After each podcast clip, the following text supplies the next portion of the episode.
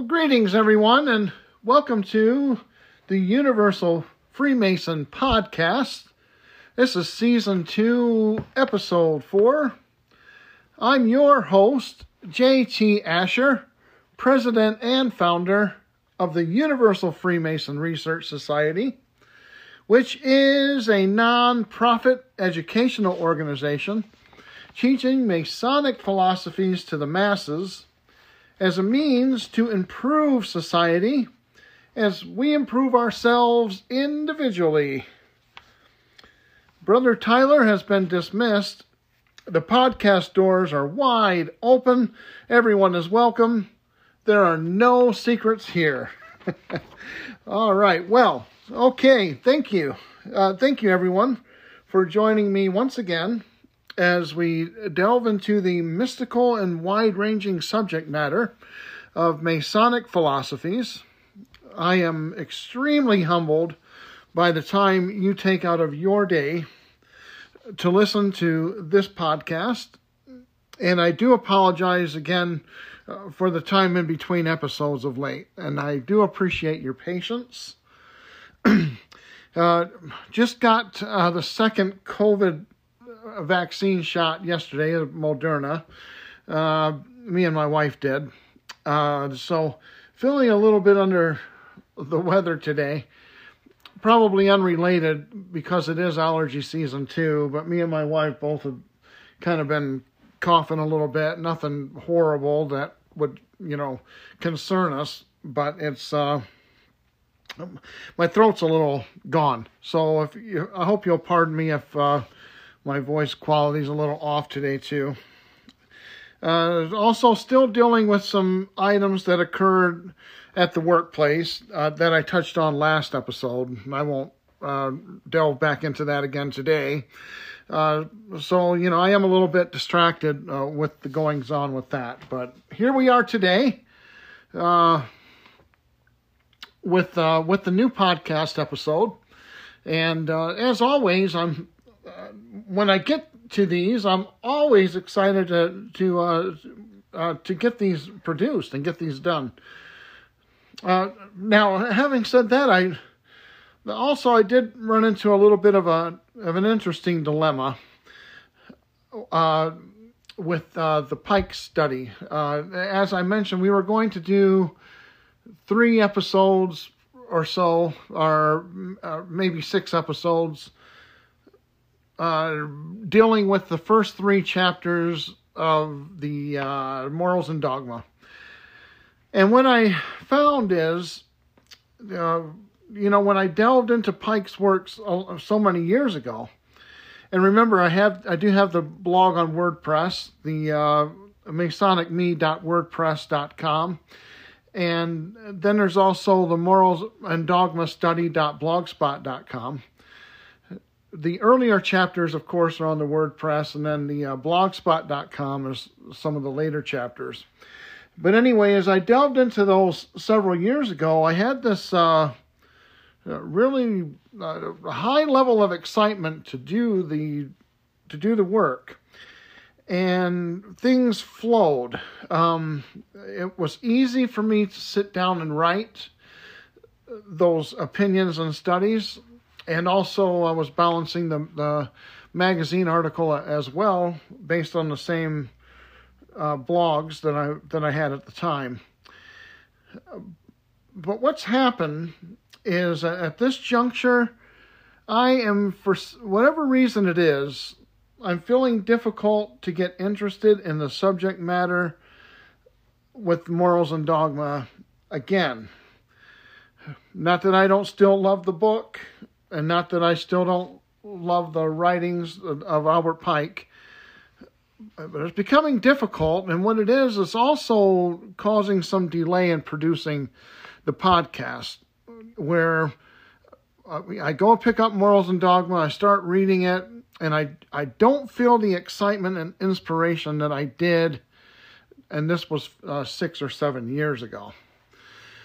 So for now, I'm going to let that blog stand on its own. And I, I think I mentioned this before, but I'll state again a quote from the legendary music producer Quincy Jones, where he explains the feeling and inspiration and creative types, where everything is clicking and you know you are creating something special.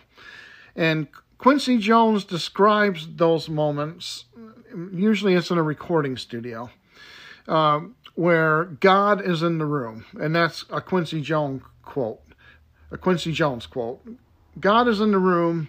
You feel inspiration and creativity flowing, and you know you're creating something special. Uh, for instance, if you've ever been to a concert and you left the venue just kind of floating, you feel out of body, uh, where you know you just encounter something very special. That is what Quincy Jones is describing.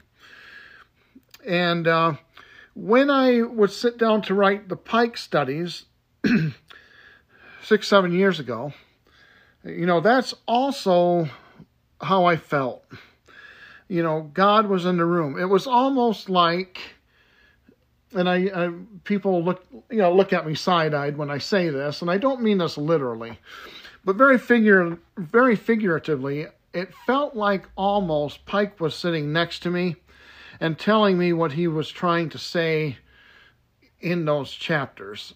So it was very interesting. It was it, words and ideas just flowed.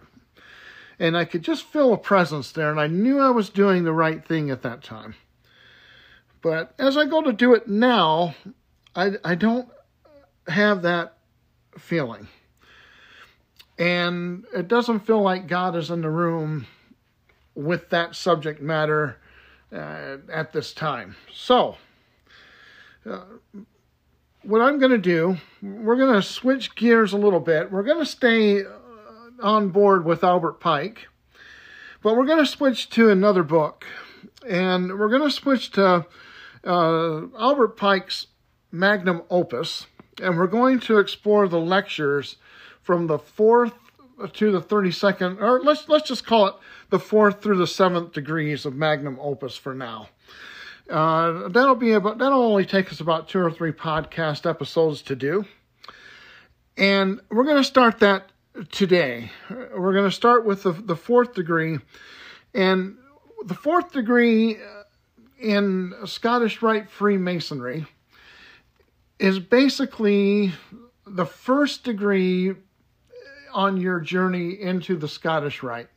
And the fourth degree is called the Secret Master degree. The first three degrees, remember, and no matter how you enter Freemasonry, the first three degrees are always known as the Blue Lodge degrees. And once you become a Master Mason, once you receive your third degree and you become a Master Mason, you have the ability to make a choice if you want to further uh, that journey. And you can go with uh, one of two ways, basically. One is the Royal Arch degree, and the other one's the Scottish Rite Freemasonry. My choice was Scottish Rite because Scottish Rite is a bit more introspective uh, than uh, Royal Arch. Royal Arch seems to delve into a little bit more uh, religious, I'd say, aspects, kind of a more uh, Judeo Christian look at things, where Scottish Rite seems to be a lot more esoteric. And uh, that was that was my choice, and uh, that's why I uh, spend a lot of time on the podcast we're talking about esoteric Freemasonry because it's a passion of mine. Anyway, uh, so we're going to start that today. We'll start with uh, excerpts from the uh, fourth degree or secret master degree lecture. We're going to start with an expert with that right after these messages from our sponsor, Anchor Podcast app. This is the Universal Freemason podcast.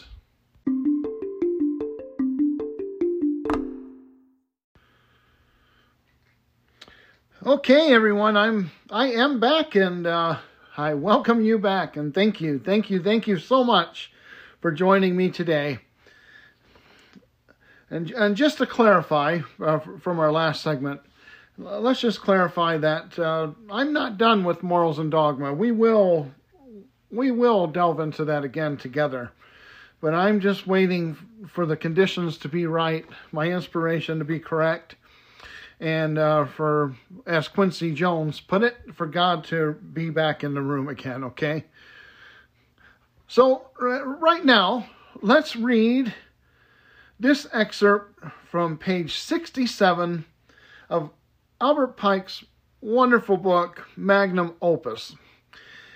And it goes like this Masonry is useful to all men, the learned or educated, because it affords them the opportunity of exercising their talents upon subjects eminently worthy of their attention. To the illiterate, because it offers them important instruction. To the young, because it presents them with salutary precepts and good examples and accustoms them to reflect upon the proper mode of living. To the man of the world, whom it furnishes with noble and useful recreation. To the traveler, whom it enables to find friends and brothers and countries where else he would be isolated and solitary. To the worthy man in misfortune, to whom it gives assistance. To the afflicted, to whom it lavishes consolation. To the charitable man, it enables to do more good by uniting him with those who are charitable like himself and to all who have a soul capable of appreciating its importance and of enjoying the charms of a friendship founded on the same principles of religion, morality, and philanthropy.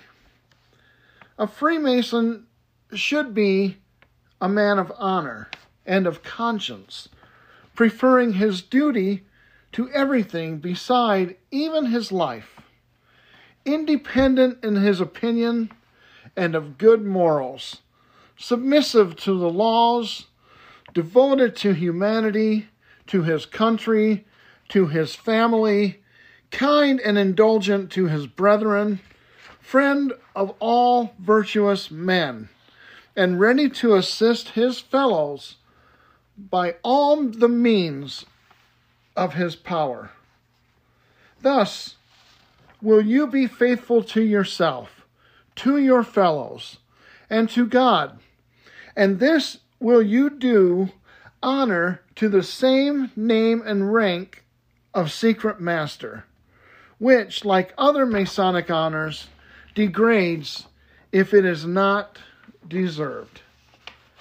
That's uh, Albert Pike from Magnum Opus, page 67 and 68 secret master. so let's kind of go over this excerpt a little bit. And in, in this excerpt from the fourth degree, Pike tells us that Freemasonry is not just for the elite.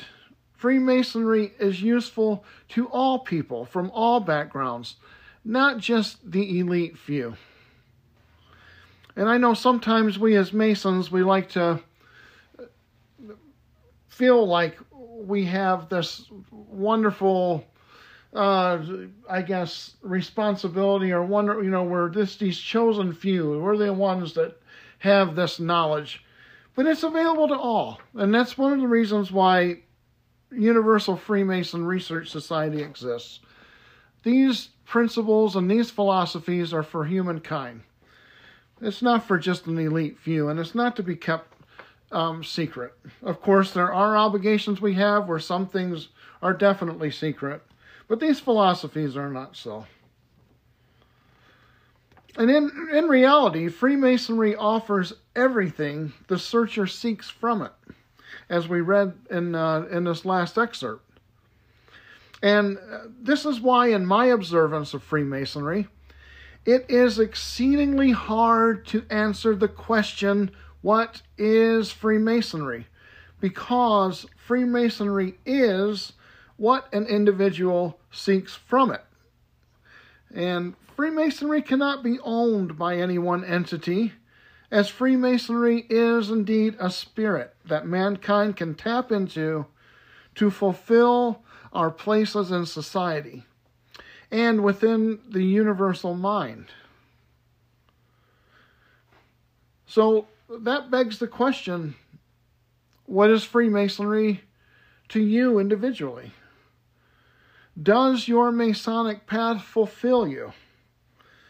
And if not, just realize there are many paths in Freemasonry. So it is very possible to find the path that is fulfilling to you if you are not fulfilled in your current Masonic path. And that's why I love Freemasonry so much.